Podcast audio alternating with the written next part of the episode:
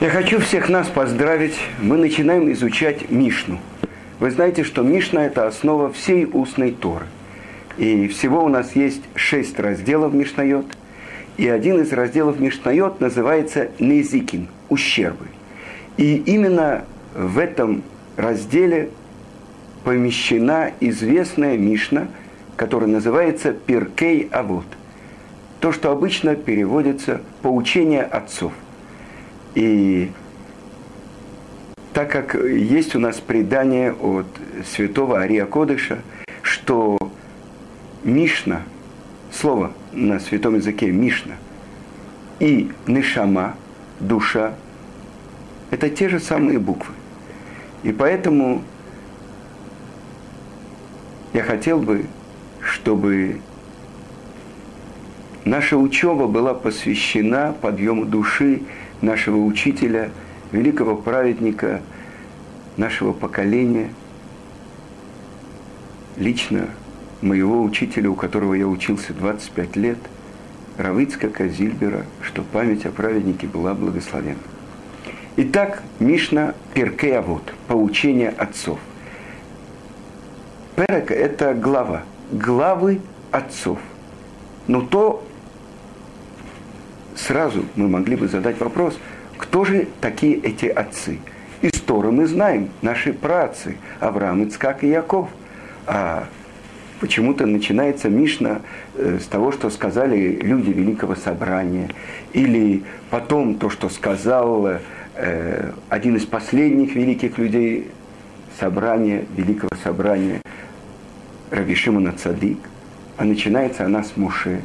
Значит, здесь говорится о чем-то другом – и поэтому мы должны сразу задать вопрос, а чему же учит эта Мишна?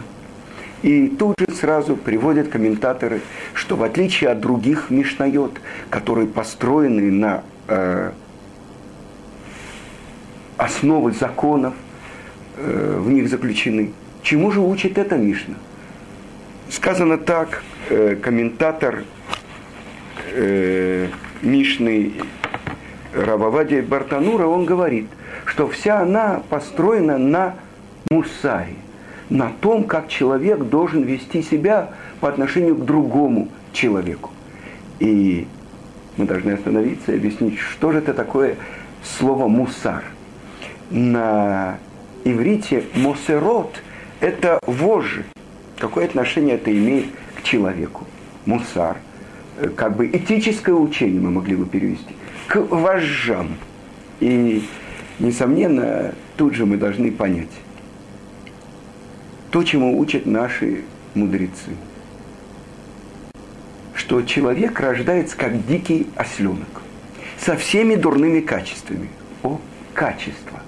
Медот, то, что называется на иврите. И пишет об этом в своей книге Великий Гаон из Вильна, что если прошел у тебя один день и ты не был занят исправлением своих качеств, для чего тебе жизнь? Это тот человек, который в конце года в Рошашана плакал, что он потерял 20 минут в течение года, и он не помнит, на что он их потратил. То есть он не занимался постоянно изучением Торы. И этот человек говорит, если ты не исправил, не занят был работать над своими исправлением своих качеств, для чего тебе жизнь? Тогда мы понимаем, что с этим связано какие-то очень важные основы.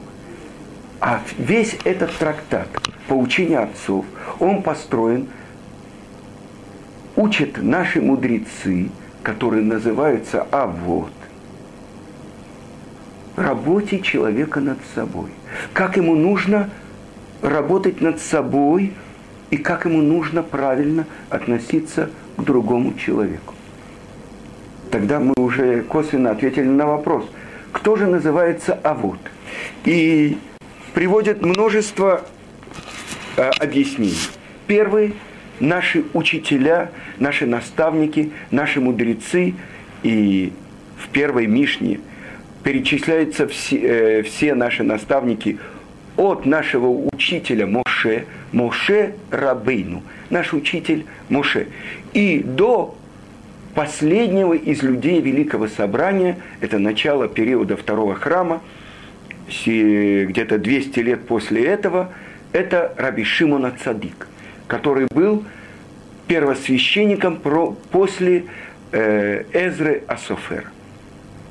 Итак, чему же они нас учат?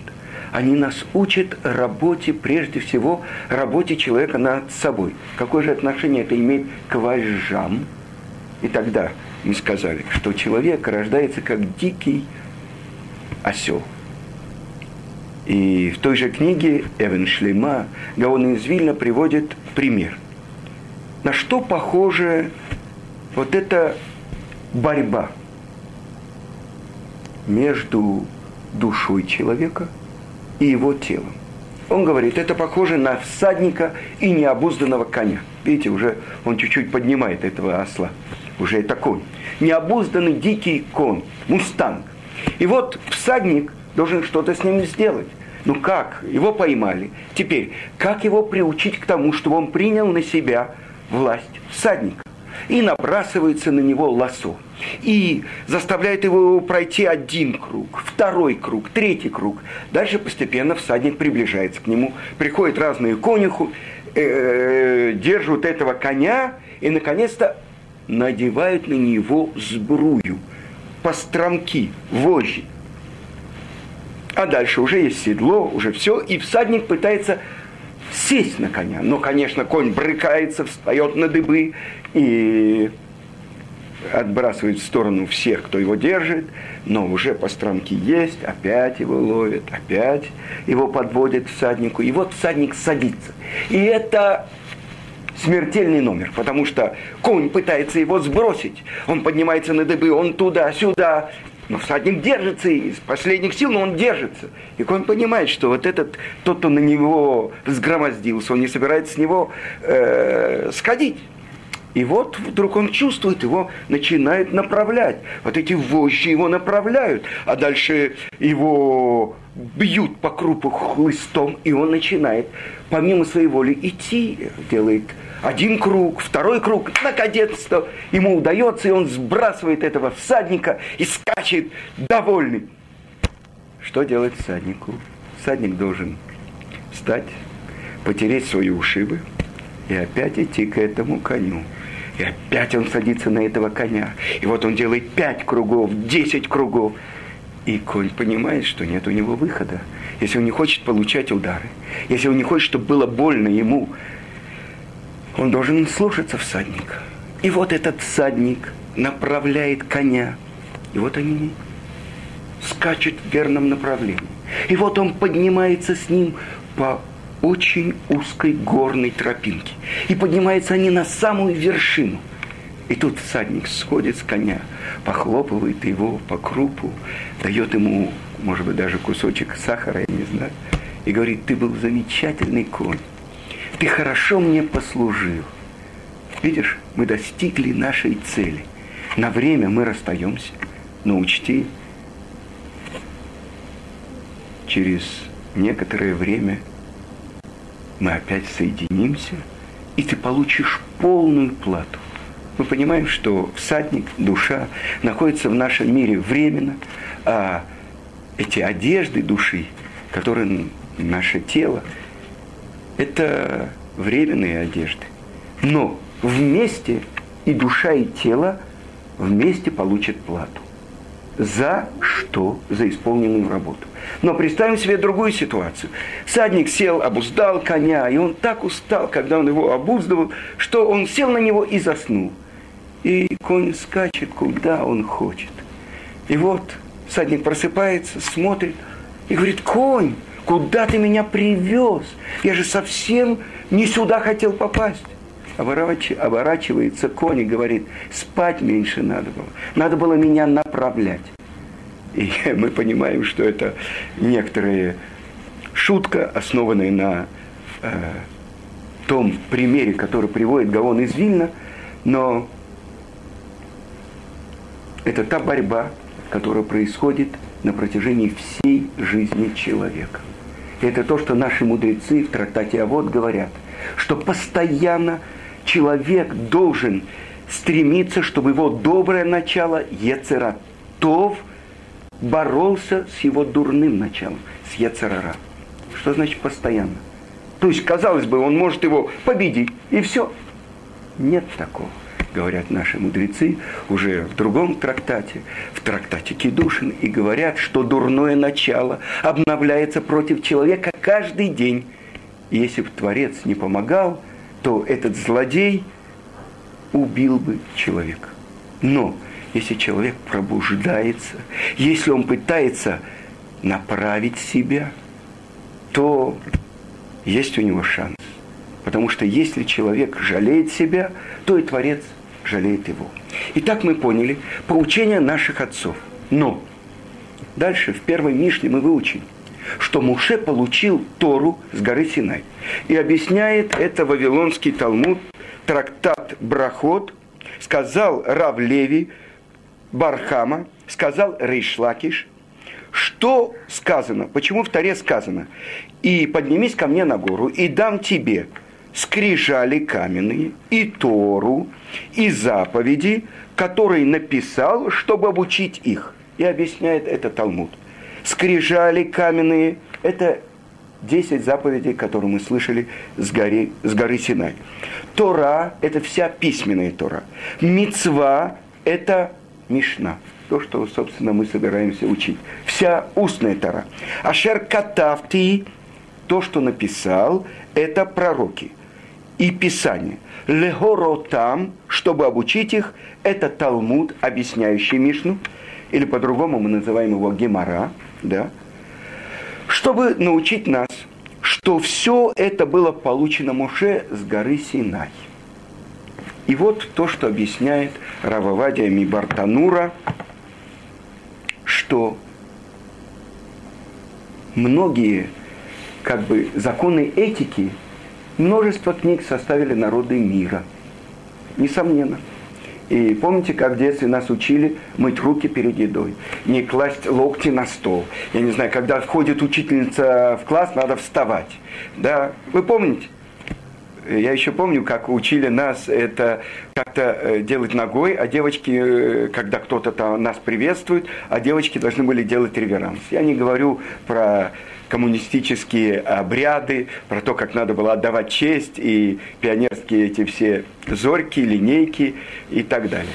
Но это то, что придумали люди мира. Как человеку бороться со своими дурными качествами.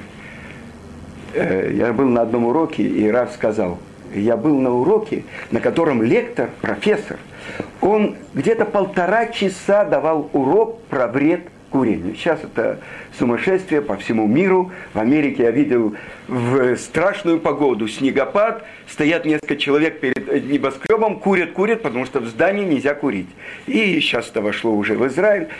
Э, всегда, когда некоторая вещь становится принципом, это немножко, помните, в Америке все бегали, потом сейчас это все не курят и так далее, и так далее. Ну так мы не об этом говорим.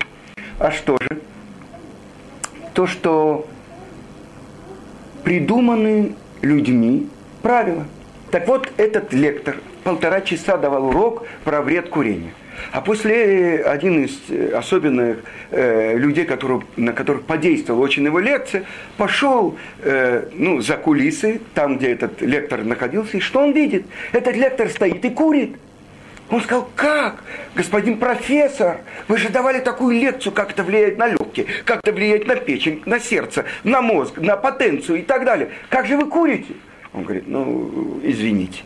Если бы я был профессором математики, вы потребовали бы от меня, чтобы я был треугольником, да, можно бы продолжить, сын и так далее.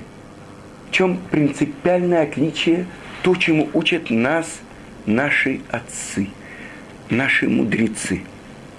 Это то, что я прочитал вам из Вавилонского Талмуда, что и Мишна, и Талмуд были получены с горы Синай. Но дальше больше сказано. В Иерусалимском Талмуде сказано так, что даже то, что в будущем ученик спросит у своего учителя, это тоже было получено Моше с горы Синай. Тогда что получается? Что и это пишет Рававадия Бартанура, что и эти поучения, эти наставления наших мудрецов, это тоже было получено с горы Синай. Это часть Торы. А не то, что Баду, Хахамим, Шельгоим, Милибам. А не то, что придумали.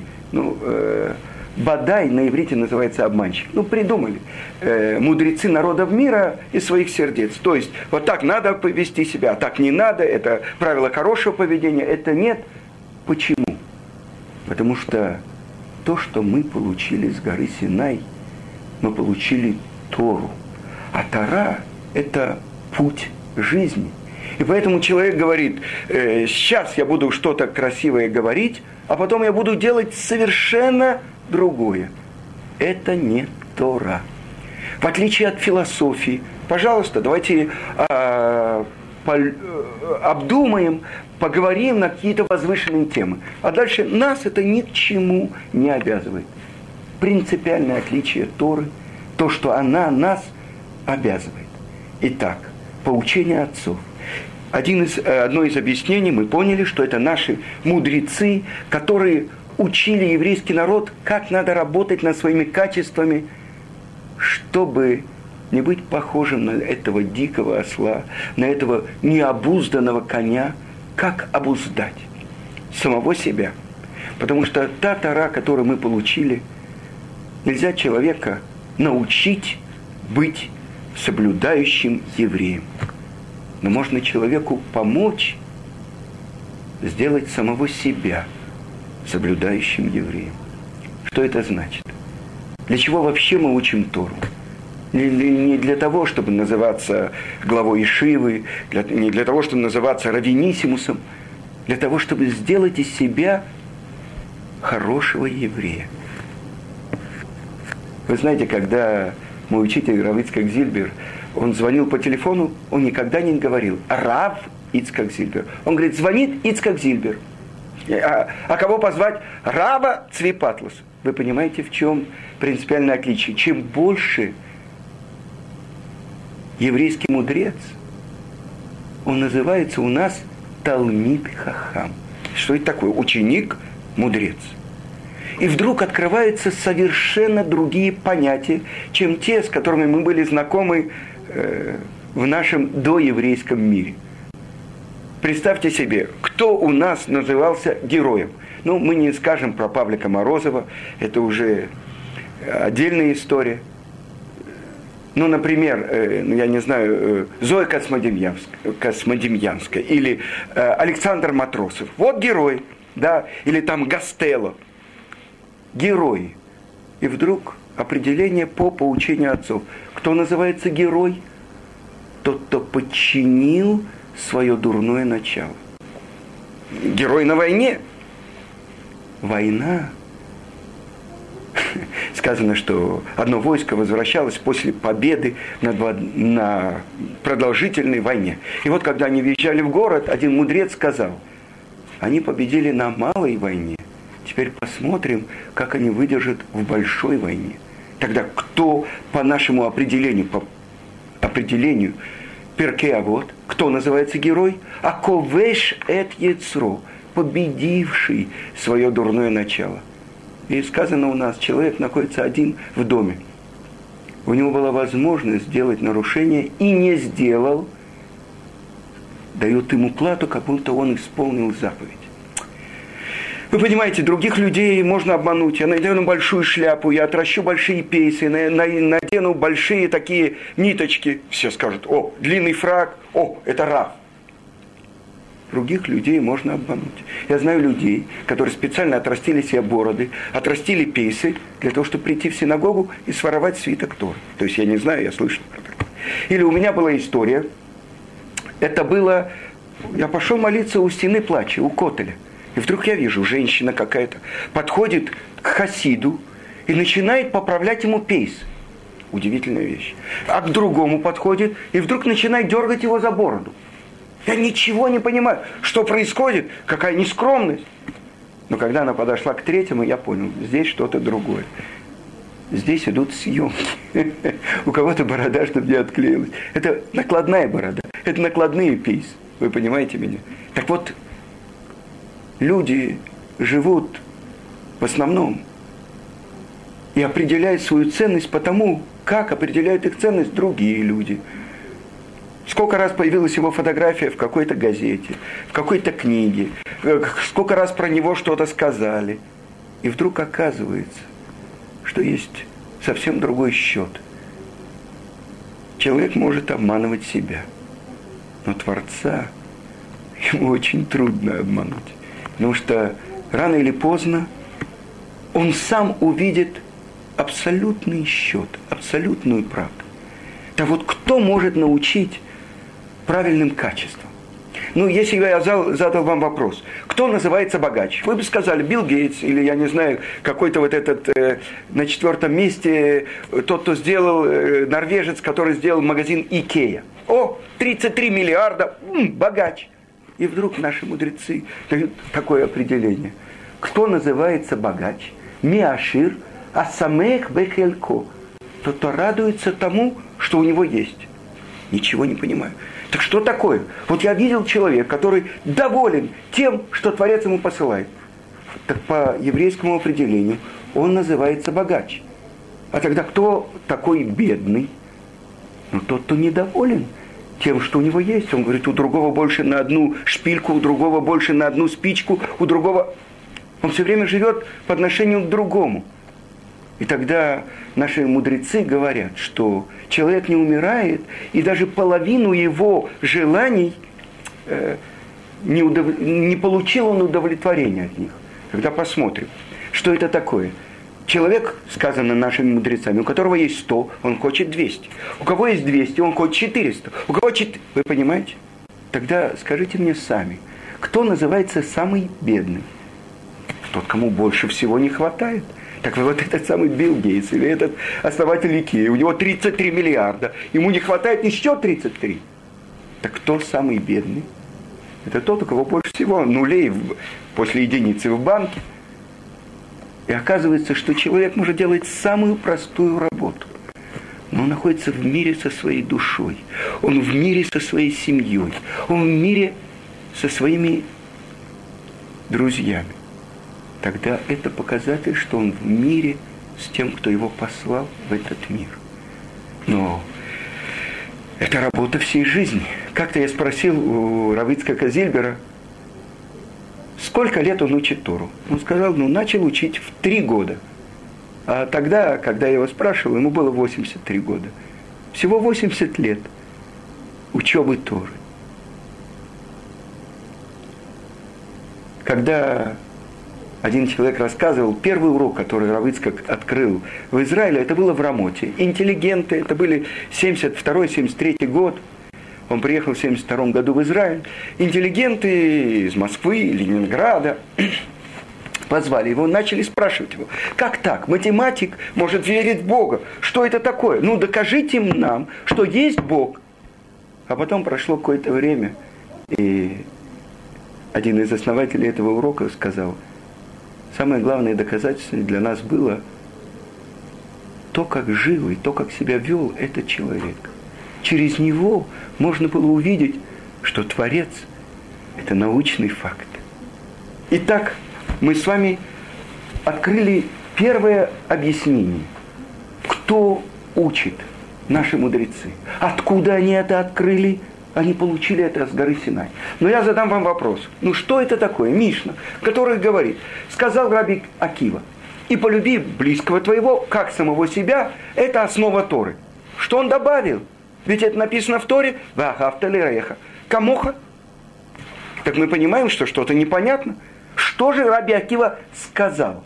Всегда, когда Мишна, и это общая важная вещь при изучении Мишны, учит нас чему-то, это то, что без нее я бы подумал, что что-то другое, по-другому это.